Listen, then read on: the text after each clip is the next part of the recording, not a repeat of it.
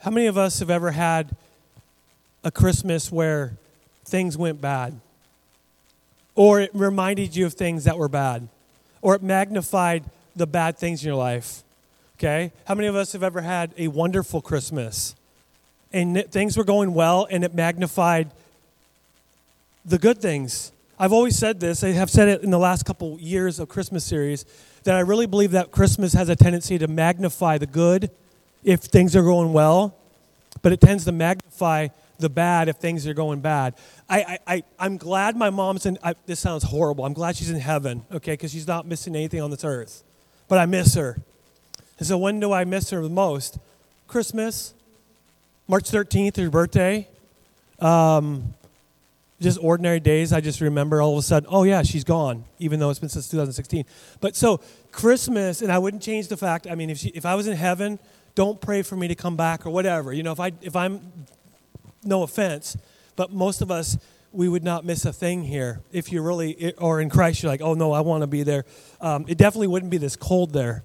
Um, but if you're dealing with stuff in your life right now, Christmas has a tendency to magnify the stuff and all the negativity. And uh, I've, some of us who are dealing with, they, we just love Christmas.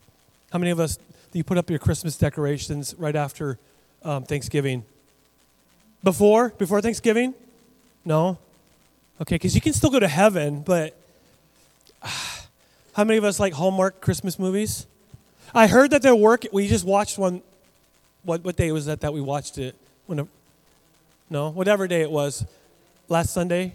Oh no, it was when no, it was no whatever day it was.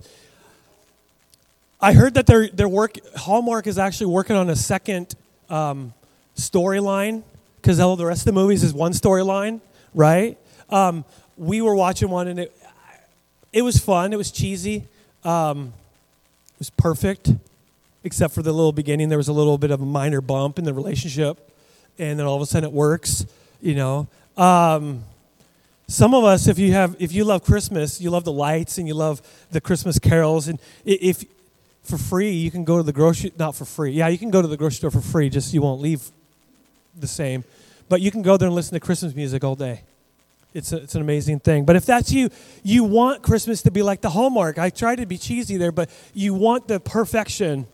And the reality is, for most people, it is a time that you look back and you go, oh, this is who I miss. This is what it used to be this way. The kids came home, all this kind of stuff. And all of a sudden, it's not like that. So, what's there to look forward to? I pray that each one of us would experience and encounter Jesus. I'm praying over myself too, that we would experience and encounter the living Jesus who came to this earth. He left heaven, lived this life on earth for you and for me and that's why we celebrate Christmas. I've talked with some people who believe in God who don't celebrate Christmas because Jesus wasn't born on December 25th. I get it. He was probably born in April, okay? But the reality is, um, it would be funny if he was born on April, April 15th, tax day. But anyway, I don't know. I just think weird like that. But we choose a certain day. I guess we would do it every day. We celebrate the fact that Jesus is he's alive. But we choose one day a year where we go, we're going all in with Christ and going, thank you for the incarnation of Christ, that he came, God the Son became flesh. Try to wrap your head around that. I get it, it's tough. But he came and he lived the perfect life that all of us were meant to live, but we can't live a perfect life. So we need someone that's perfect. When he goes to the Father, he says, These are mine. God the Father, who is judge, who it should scare some people, but for other people, we go, No, I'm in Christ. You can go to the judge and say, I got the best defense attorney on planet Earth and in all the universe. He's, his name is Jesus. Christmas is what it's all about right now, especially. And so, I think another thing about December that people do, maybe you don't, but how many of us use December as a time of reflection? You, you maybe not a long time, but you think back for the last year. You think about what you accomplished. You think about what happened in your family you look back and you go, Thank you, Lord, that you called me to this and I actually accomplished this. But it's also a time when you look back and you go, I, I have some regrets.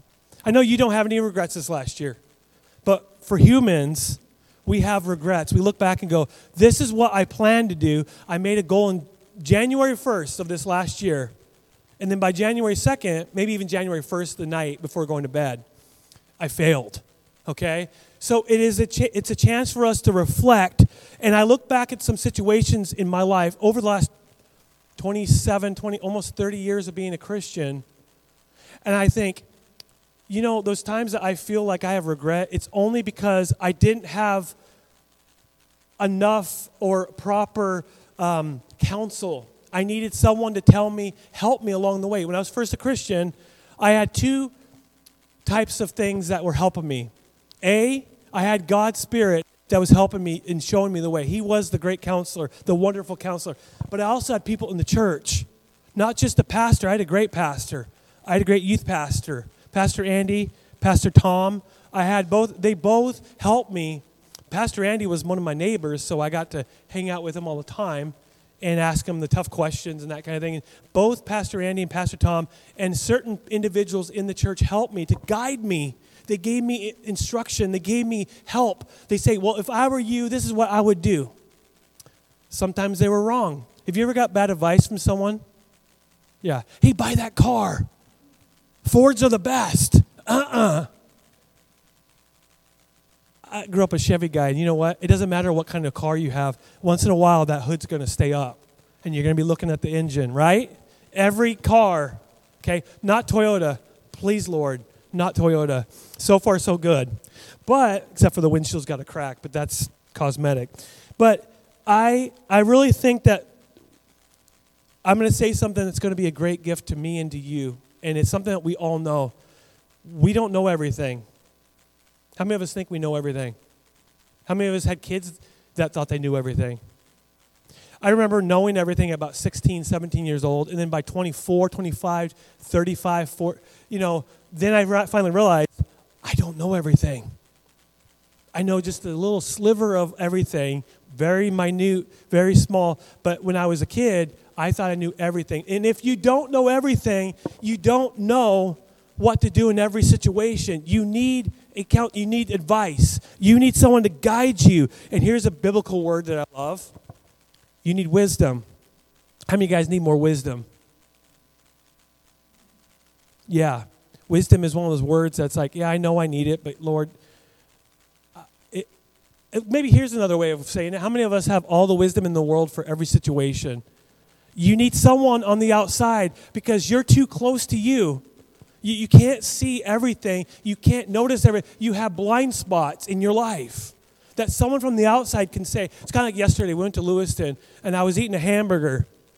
And I had someone that was on the outside of me that said I had a bunch of barbecue sauce on the side of my mouth. I mean, you don't ever, when you eat a hamburger at Hazel's in Clarkston,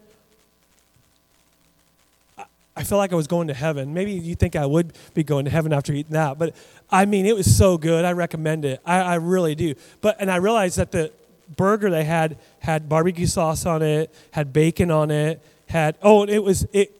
It's weird that it was like barbecue sauce that was flavored with root beer. Oh, it's so good. No, it's it's it sounds yeah. All your face like. Don't be so judgmental. You know, it was good, but I had someone on the outside. My wife was across from me, and she said, "You've got barbecue sauce on your." How many times that happen? Three times, because it's so good. I didn't care what I looked like, but then she said, "Next time, I'm not even going to say anything." What I'm saying is that I am too close to me, so I couldn't see everything in the whole picture. I need someone that was outside of me to tell me, "Hey, you got some barbecue sauce on, on, on your on your side of your face." It was a lot. Okay, we got the picture. We, it was good. Saving it for later, that's all. You know, you never know when you're going to need another thing of barbecue sauce. But I want to bottle that barbecue sauce and take it home. But we we have regrets. We have things that we need wisdom. We need someone that's going to see our life from afar. They're going to see it from outside and go, "No, this is what you need to do because you're too close to you sometimes. You don't see everything, you don't get the whole picture.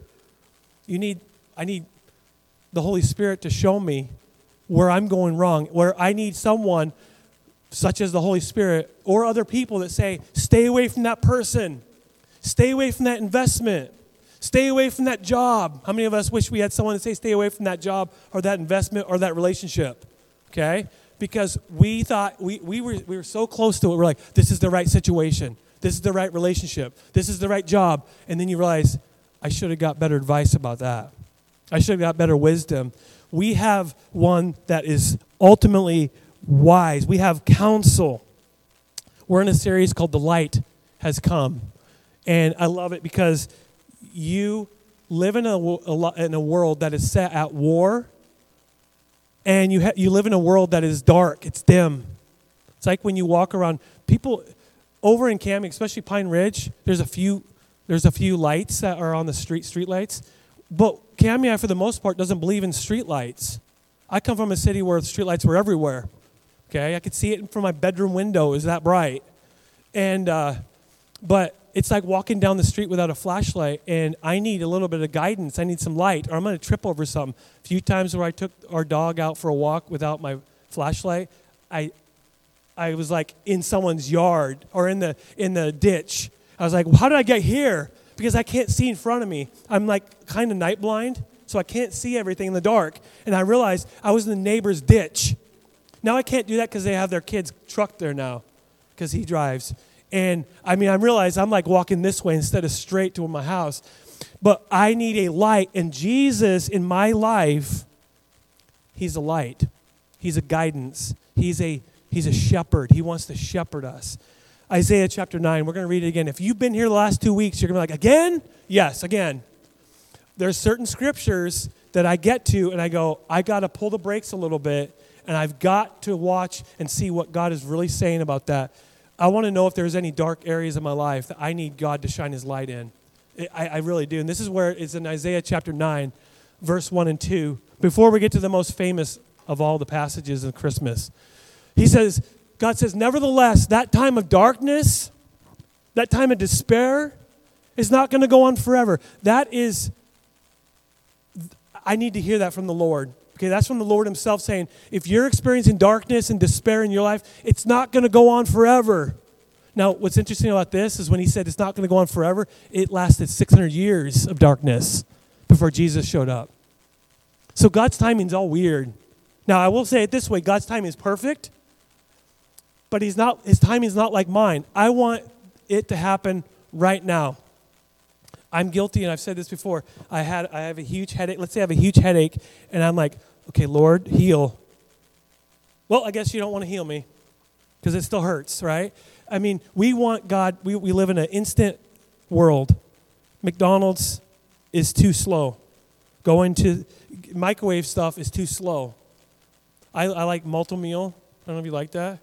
You know, that hot stuff. You put water, milk, or whatever like that. It, it takes a grand total, including putting the water in the pan, two minutes. And I'm like, hurry up. I want, I want it right now. I want to fill it with honey or whatever, or syrup, or, or chocolate chips, or something like that. I really ruin it. But I want it right now. And God says, there's going to be a time that your despair and your darkness in your world is going to go away. But you're going to have to wait a little bit. In other words, you're going to have to trust me. You're going to have to trust me with all of your heart. And then he goes, The land of Zebulun and Naphtali will be humbled but there will be a time in the future when Galilee of the Gentiles, which lies along the road that runs between the Jordan and the sea, will be filled with glory. Jesus was from Galilee, the man from Galilee. Okay? So they're looking ahead. We're looking behind, going, Jesus came as a man, but they're looking ahead. There's going to be a day that light will shine, and it's going to come from Galilee of the Gentiles. It's going to be filled with God's glory. Verse 2 the people who walk in darkness, they're going to see a great light. For those who live in a land of deep darkness, or if you live, here's another way of seeing that word. If you let, live in a land, uh, the culture is dark. The culture is going this way. God's word says this, but the culture is living that way. There's going to come a time where a light will shine. God says, I'm going to give you a promise, but I realize you're living in dark times right now. And I got to say it to each one of us. Some of us right now are, de- are dealing with some dark issues relationships, finances, some things, some decisions that have to be made. And you don't know what to do. And it's like wandering in a cave without the light, without a flashlight. What do you do? You're looking for a sliver of hope. You're looking for light to shine under the door. I said this a few weeks ago. When I was a kid, I was afraid of the dark. And when my parents would flip the switch on in the hallway, I'd see a little bit of light. All of a sudden, the monster under my bed would go away. Because the light, to me, when I was a kid, that was the secret, was that light. But the reality is, when God shines that light in your life, there's every reason for hope in this dim, dark world. The, the world can do certain things that are weird, and the culture might not change, but your vision, the way that you see the world, will be good, will, will be see clearly. A light will shine. Verse 6. Here is the famous line that you have on Christmas cards. Okay? Isaiah 9 6. For a child is born to us, a son is given to us. It is a Christmas present. He's given to you. I said this last week, some of us weren't here. Jesus is a gift 100%. You cannot earn him. You cannot be good enough to get him. You cannot be obedient enough, even though those things are important. Obedience is number one. You'll see in a moment why. But the very, when you don't know Christ, how do you receive Christ? Just like a Christmas present. You're like, come on, Lord, help me. And you wrap open that gift and you tear open the box and you go, thank you, Lord. You don't, get, you don't go there and go, I've got a wonderful present for you, but it's going to cost you $100. Unless someone gives you an animal for Christmas or birthday, that's not a Christmas present. Or that's, that's, that costs money. That kind of. Pr- anybody ever got a pet for a birthday present or something? uh, I had a cat. We'll just leave it at that. We'll just leave it at that. Anybody cat lovers here? Nobody? It's okay, you can go to heaven still. Someone's like, the government will rest on his shoulders. And Jesus will be called Wonderful Counselor, Mighty God. We talked about this last week. Everlasting Father, and Prince of Peace. Now, Isaiah is talking to people who are in deep trouble and they need a light. But also, he was talking to a people thousands of years ahead to us. He's saying, someday Jesus is going to show up, which he already did 2,000 years ago, but think about our world. We need the wonderful counselor. I need the wonderful counselor. We need a mighty God. We don't need a God who's puny and weak. You can look at the Bible, and there's all sorts of stories about people saying, I believe in the God of the Bible, I, I believe in Yahweh. And they're like, no, no, no, we believe in Baal. We believe in all these, we, we're putting up all these Asherah poles and we're bowing down to these Asherah poles. And there's all these instances where they're saying, let's prove who God is. And all these other false gods were silent and they go, maybe he's in the bathroom. Maybe he's asleep. We need a God who is mighty, everlasting Father. We need a God who is always available in your darkest and deepest discouraging moment, we need a God who is there, who's everlasting, who's outside of time. That what that means if God is outside of time, that all things are possible. He sets the rules down and he can bend the rules. That's why we believe in the supernatural. Sometimes healing doesn't take place like you wish it would. But we can't shut down that whole idea of God being this miracle God because it is possible in your life. And He wants to be your Prince of Peace. How many of us need peace? I do. I need peace. So, what we're going to do is we're going to talk about one of these. Last week we went out of order on purpose. Um, we talked about everlasting father i wanted to set the foundation of the series by saying that god is eternal that jesus is more than just a carpenter's son or as the old bumper sticker says, my boss is a Jewish carpenter. Have you seen that? He's a lot more than that. Are you kidding me? Even though that's, I mean, it brings you back to the old days. I know what they're talking about, but he is more than just a carpenter. He's more than just a man. He's more than just a teacher. He's more than just this guy, this guru that showed up 2,000 He is, he's everlasting. And God plays the role of father. And I talked, this is so important Now, some of us have good have, have or had good fathers. But even those people, you realize that those fathers were not perfect, correct? Your father, whether he was good or not, he was not perfect. And he didn't always give you right advice. He didn't always he wasn't always there when you needed him in the middle of the night when you needed something and you were ready to give up. He wasn't always available. But I realize that some of us, when you think of your father, your earthly father, you, you, you shut down because it brings back horrible, horrific memories. And to think about God as Father, you go, no, no. I am convinced in my life, I'm convinced 100% that some of our issues in our life, in our world, in our culture would, would improve if fathers just did what they were supposed to do. And not only that, some of the issues that we have, the hurt and the pain in our heart, and all the woundedness, every one of us is wounded. How many of us are a little bit wounded in our hearts, a little bit? I am, okay? Because things have happened in my life that have caused wounding in my heart and I could ignore it, or I could say, God, you need to heal me this because it's affecting everything. It's affecting my relationships. It's affecting the way I spend money. It's the way that I give advice. It's, it's affecting the way I give advice. It's affecting the way I can love or not love people. It's affecting my relationships with the people in the world. I need to be healed. And how does that happen? When the church stands up and says, Lord, I see you as my heavenly father, and I need to be fathered by you. Now, sometimes we don't say that. And I would recommend, if you're a reader, I would recommend, I said this last week, I want to say it again, the book by John Eldredge called Fathered by God. It is, is a book of healing for sure, where God wants to father you. And I don't care how old you are or how good your father was or not, we all need a father who's going to bring us and show us, and he's going to heal those broken and wounded spirits. And we need we all need that.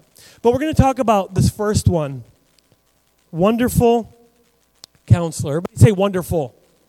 We're going to talk about wonderful. Now, I want you to think about the definition of wonderful or a synonym of wonderful. How many of us, what's, what's, what's another word for wonderful? Great, yep. Awesome. I like that one because I might be, have that in my notes. Anybody else? Wonderful. What's another, what's another word that reminds you of wonderful? Any English scholars here? Here. Well, I thought of a few. I thought of a few. Obviously, we go. We say, "Oh, that's wonderful." My grandma, you know, she'd say, "Oh, that's wonderful, dear." My generation, I would say, "That's awesome." Right? If you're a child of the '80s, you usually don't say one. That was, mom. That meal was just wonderful. I don't think I ever said that to my mom, but I did say, "Mom, that goulash was really weird." I don't know what that goulash was. No, but sometimes I would say, Mom, that homemade pizza that you made, awesome. So I realize that I've ruined the word awesome by my generation by just saying awesome. Those fries at McDonald's, awesome. Arby's fries, awesome. That Mountain Dew, awesome.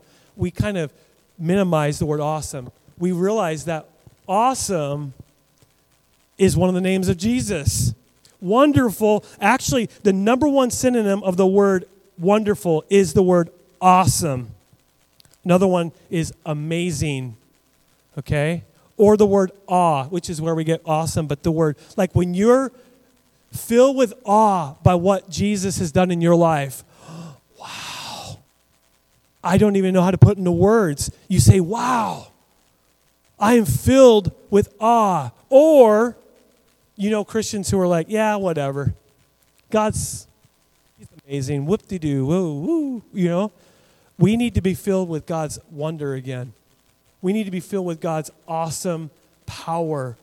And this one defines what he is. He's a wonderful and awesome counselor. Everybody say counselor. Counselor. We'll talk about that word in just a moment, but one of the words that defined Jesus while he was on this earth, even to this day, is still the same. But when he was walking this earth, people were amazed by Jesus. They were filled with wonder. I have a few verses I want to put up there. Matthew 12 23.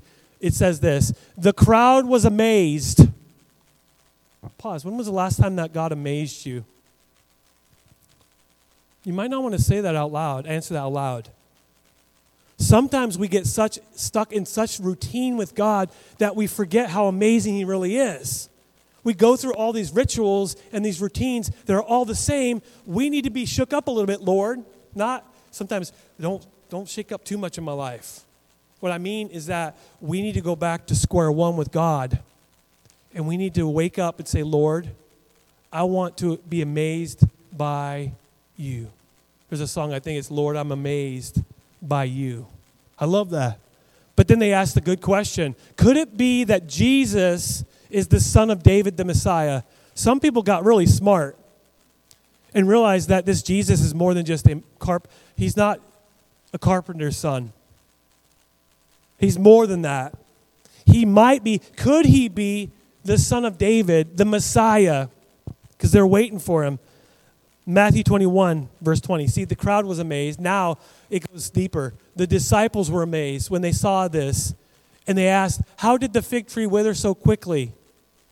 He withered the fig tree, which I talked about that in my Mark series, by the way, so you might want to do some digging on YouTube because some people don't preach on that, ser- that sermon, that, that passage. But they were amazed.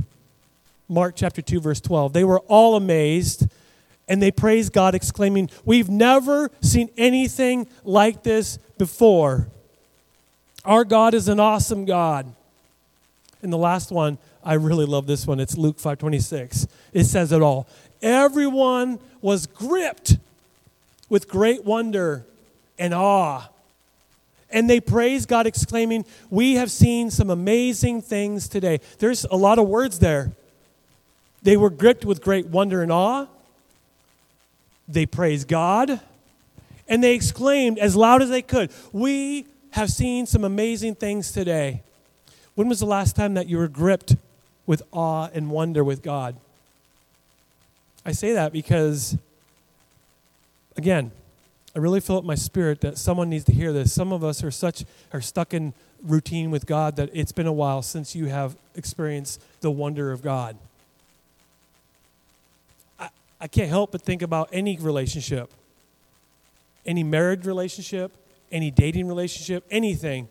When you're kind of stuck in a rut, doing the same thing over and over. That might not be your world, but doing the same thing over and over, and, there's predictability, that you lose that sense of wonder in relationships, in marriage. You lose that sense of wonder. And you have to go back in your mind, or you have to go back and say, let's go to square one. And I want to be amazed. It's the same thing with God. If I feel like I'm stuck in a rut with God, I go, Lord, I apologize for just going through the motions. I repent of that. And I go back to you as a child. And a child is full of wonder See, I'll give you an example of that. When I was a kid, it didn't snow a lot where I was from, but once in a while it snowed. And every time it snowed, I was filled with wonder. You ever the same when you were a kid? You go outside and look at the snow. But when you're a grown up, when it starts snowing, you're filled with dread, not wonder, even though it's amazing. Some of us, we're more holy than that. We think snow is a great thing all the time. How many of us want snow all year round? yeah, you can go to heaven too. I'll go hang out with you. I, I, I feel a dread when I saw them. Oh, the roads. But when I was a kid, I was full of wonder. Why? Because you are like a child. You go, that's amazing. We need to go back to God that way. We need to be gripped with great wonder and awe. Here's my point.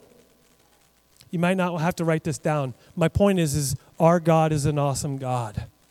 Our God is an awesome God. Try thinking of that song, without the song, Rich Mullins song. Our God is an awesome God. He reigns, right? I, that's my point. Yeah, that's it. Yeah. Our God is an awesome God. He wants to be that God where He is amazing in your life. That, you know, you can look at different things. You can look at different things the world has to offer in your life. There is nothing that this world has to offer that's in comparison to Christ that's amazing or awesome or wonderful. There's nothing that fills me with awe. Maybe looking at the stars, I do look in the star at the stars, and I'm still filled with wonder. But the fact is, I desire this relationship with God where He fills me with wonder. Now, the second word wonderful counselor. I don't want you to raise your hand. You don't might not be comfortable raising your hand, but if you've ever had a counselor in your life, a trained counselor, they, they, they went to school for it, they got a degree, they, they, they're trained for it. Those, this sermon that I'm talking about is not against that or the advice of other people. In fact, I would actually recommend it that sometimes we're like, nope, all I need is God and me, and that's it. That's another, that's another sermon. I don't need that. I don't need you, Dwayne. I need your coffee. And I'll go to your I'll go to your store and I'll get I'll buy some windshield wipers and other things. I've gone to buy windshield wipers there a few times. But I go, but I don't I don't need your advice. What kind of attitude is that towards my brother here? Like I said, I don't know everything about everything, but there's people that know things that have like if I if I go, I don't know what's that noise in my car. Anybody have noises in your car that should go, go away? You turn the radio. That's the that's the key. Make it louder. No, you go. Who are you going to go to? You're going to go to advice from someone that doesn't know anything about cars. You're going to go to someone that knows what they're talking about. We need advice. We need wisdom. So we need each other. But I'm talking about the awesome counselor, the amazing counselor, the wonderful counselor. The counselor has one job it's to guide and direct you into where you need to go. It's the, it, that's what a counselor is. Whether it be a friend or a pastor or a teacher when you're a kid or a coach or a brother and sister physically or like an older brother, older sister or a sibling or your grandpa or whatever it was when you were a kid or a pastor another person in the church, your spouse, whatever the case may be, their job, if they're going to counsel you, is to take you where you need to go. I needed some advice yesterday about that barbecue sauce on my cheek. I had a wonderful counselor yesterday say, Psst, you need to wipe that off. There's people looking. You're making me embarrassed. She didn't say that. I don't think you, you thought it though, right? No? Wow. I've been wrong for the first time. But see, it's to they're going to talk to you, they're going to see things that need to change that you cannot see because you have blind spots. A counselor is going to give you some course corrections.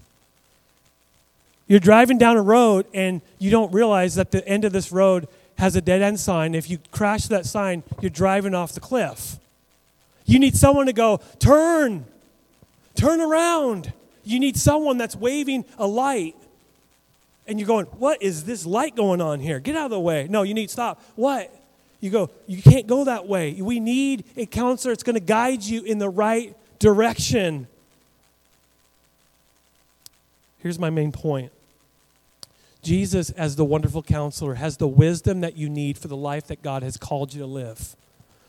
We've talked about we've some of the worship songs even reference this. That I build my life on your love, God. I build my my life is about Christ. He's guiding me. My I don't listen. This some people don't like this. I get it. Because there's some there's some aspects of the church capital C, that they say when you become a Christian, he is just going to bless your will, and that's all that there is to it. He will, you can go wherever you want, as long as it's not sin, just go wherever you want, he's going to bless it.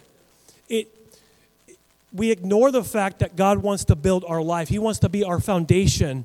Everything builds upon that foundation, that nothing that we do on this earth should be on the outside of that foundation our foundation is God. He's called you to live a life, a life that's holy, a life that's pure, a life that is full of His glory, and that you're going out and you're sharing the light of Christ with the people around. That's why He's the light of the world and you're the light of the world. Jesus says both. How many of us, you don't have to raise your hand, but you're not holy? You're not righteous. You don't, you don't know what God wants you to do. Well, the key is Stop doing it in your own power. Realize that God is the wonderful counselor, and He has the wisdom that you need for the life that God's called you to live. And you go, I've never heard from God. I get it. There's been times that I go, God, what do I do? Do I do A or B? Ah, and then I go, I don't know. I have no idea. Sometimes there's that moment where we simply have to just trust that God's going to lead, He's going to guide your steps. The Bible says that in Proverbs. But we need to understand that God's called you to live a life that you cannot live on your own. You must have the wonderful counselor. Now, as we close this, I want to talk about a few things about why I believe he is a wonderful counselor, according to my experience. The first reason why I believe that he's a wonderful counselor, according to my experience, is he knows all you need. When I've had advice from people, either it be a coach or a teacher or a pastor or a friend of mine or my spouse, and it's when she gives me advice or I give her advice, sometimes we don't know what's best for each other because I've never lived Lydia's, I've never lived her life. I don't have the same history as she does. Her childhood and my childhood, different. So when she goes, Well, what do I do in this situation? I could give her advice. Well, this is what I would do. And then she goes, You have no idea, right? Sometimes I'm going to give her bad advice. It's the truth because I'm human, I'm fallible. How many of us are infallible? You're like, what does that even mean? How many of us are perfect? I'm fallible. Sometimes I'm going to give her advice, and she's going to look at me and go, See, I should have listened to such and such person, not you. but the reality is, we've all had people like that. And every person that, even people that we pay money for, and they give us advice, they didn't live, they, they don't understand everything about, about you. And so they don't know your history, they don't know your background, they don't know how you work, they don't know how many hairs are on your head. We need someone that knows everything that we need, and that would be the greatest counselor on earth because he's going to give you the right advice. In fact, the scripture in Matthew 6 8, your father knows exactly what you need even before you ask him. So stop stressing over your prayer life. Stop being so bored in your prayer life. Stop trying to figure out exactly oh, what do I pray about? Ah, God knows exactly what you need. And if that's true, you can go to Him and go, Lord, I trust you. Lead me there, guide me there. That's it. The second reason I believe that it kind of has to do with what we were talking about just a moment ago, but our great counselor, he identifies with your pain. I talked about this just a moment ago, but the greatest of all counselors is someone that has experienced what you experience. Think about Think about a young mother or a young father who just had a newborn, and you want to raise your child in a way that your parents couldn't. Think of the, say the mother had a horrible childhood. And the father goes, you know what? We need to do this and this and this. The mother's going to go, no, I, I, I had a horrible childhood. I don't want to do this. She has great advice about how to raise a child in a sense that I don't, you know, she's going to understand that. But am I, I'm going to go, let's talk to, if me and Lydia are talking and I say, this is what I would do in the situation when you feel abandoned. If someone's been abandoned, she go, you have no idea what that means. We need a God who understands what we've gone through. I have the perfect scripture in fact, I love this. I, I, I, I, don't, I don't have any tattoos. I probably won't get any tattoos, whatever. But if I had one, this is one I would put on there. I definitely would put it on a wall, okay, or on a mug. It's Hebrews 4.15. It is a paraphrase, but it says, we don't have a priest, talking about Jesus, we don't have a priest who is out of touch with our reality. He's been through weakness, and he's been through testing. He's experienced it all, all but the sin. I love that about Jesus. I want you to think about a, a, a counselor for just a moment. The counselor has experienced your same childhood. He knows how you, why you're broken in pieces in, in, in your heart. He knows exactly what you need in order to get you to where you need to go. That's Jesus. We don't have a high priest who is out of touch with our reality. He's been through weakness, he's been through testing, he's experienced it all, all but the sin. I love that. That's who Jesus is. He's a wonderful counselor because he wants to guide you. He actually has a, a desire to guide you. I want you to think about, and this is not against any counseling, Okay? Any counseling. But sometimes when you go to a counselor, they might give you advice, and the only reason why they're doing it is because they're getting a paycheck. They don't really care about how the direction of his advice, his or her advice is going. But we actually have a God who actually wants to guide you. He wants you to go where He wants you to go more than you want to go. If that even makes any sense. He wants you to go where He wants you to go more than you want to go in that direction. He will show you the way. In fact, John 10:10 10, 10 shows you His purpose. The thief's purpose is to steal and kill and destroy. My purpose is to give you a rich and satisfying life. Here's I am the good shepherd. The good shepherd sacrifices his life for the sheep. There's a reason why Jesus used the word good shepherd and not a bad shepherd. A bad shepherd doesn't care if you're if you're going in one way or the other. A good shepherd guides his sheep to where they need to go. I heard it this way a long time ago. A good shepherd is always going to lead you to greener pastures. A good shepherd is never going to leave you or lead you to a, a pasture that is horrible. I'm going to lead you to a pasture where there's a bunch of wolves. A good shepherd, he's protecting you from those wolves. He takes that staff, you know what that staff's for? Beat those things and to push and prod the sheep. But if a wolf comes here, you're going to use that staff and go. But that's what Jesus is a good shepherd. What does a shepherd do? He guides you to a place that he wants you to go, into the pen, if you will. So, how does Jesus become our wonderful counselor? Well, we're almost done. Two minutes. Here's your part. If you want Jesus to be your good your guide, your counselor, you got to listen. And you got to be obedient. How do you listen? You must be in his word.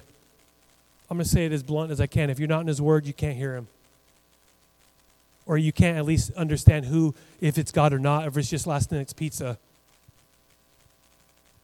You got to be in God's Word, and you also must listen to His Holy Spirit. There's two, it's a mixture. You got to be in the Word of God, and you got to be full of His Spirit, and He will guide you. He will speak to you. The last thought is such an important thought. I want to leave you with this. Counsel is most wonderful when it's obeyed and listened to. As we close, I want to give you an example of what I believe the only way to get counsel, true counsel from God that's actually a wonderful thing, it makes you feel better, is you have to go up to Him in beforehand and say, I'm here to listen to you and obey you. I want to give you an example. Married couple goes to marriage counseling. If you're married, you don't have to raise your hand. They always do premarital counseling. I think I think that's fine. I think it's more important afterwards. That's just me, maybe. Premarital counseling, you, you're, you're, you're getting married, everything's perfect. Your dream marriage. And then you get into reality and you go, I need some help. But let's say a married couple, the wife goes, honey, we need to go to counseling. The husband's like, okay. He goes to counseling and he goes, he crosses his arms like this. And the counselor goes, and he goes, I'm only here because she makes me. But go ahead, give me some advice. I'm, I'm ready to listen. But he has this bad attitude about it. Do you think that he's going to have a wonderful time with that counseling session? Do you think he's going to learn anything? Now, obviously, no. We've all been there. We've all been there where someone gave us advice. Yeah, yeah, yeah, yeah, yeah. Well, whatever, blah, blah, blah, whatever.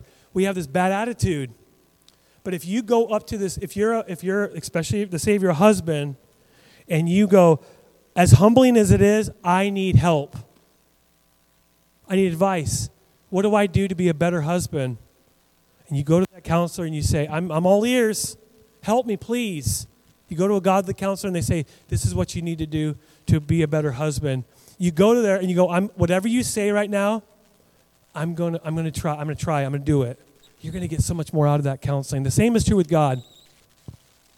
If you go to God and you say, I trust you with everything, you obey and you listen to Him, you're going to find that counseling for the Holy Spirit is a wonderful thing because He's going to guide you and lead you where you need to go.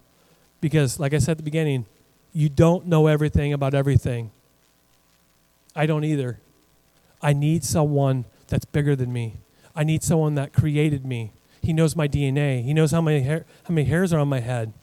He knows exactly what I need. He's a great, wonderful counselor. I need that. We all need that. Let's pray. Holy Spirit, help us to live for you. And I know this is humbling because sometimes, as much as we like to admit that, man, I just know everything about me, the reality is, no, we don't. We need advice, we need counseling, we need to know what you want us to do, God, and you show us the way. You guide us, you lead us. You're the good shepherd. You shepherd us, you lead us into greener pastures. You're showing us your will. And I pray that your will would be done on earth as it is in heaven. And Lord, if there's anyone in this room that's got a decision to make, I pray that you would guide them. But more, even more, as important as that is, that we come to you and say, Lord, we trust your will is the best. I'm going to listen to you. I'm going to obey you because that's what's best. And I will get the most out of that counseling that you give us by my posture, the posture I have of obedience. We thank you in Jesus' name. And everyone said, Amen. God bless you. Next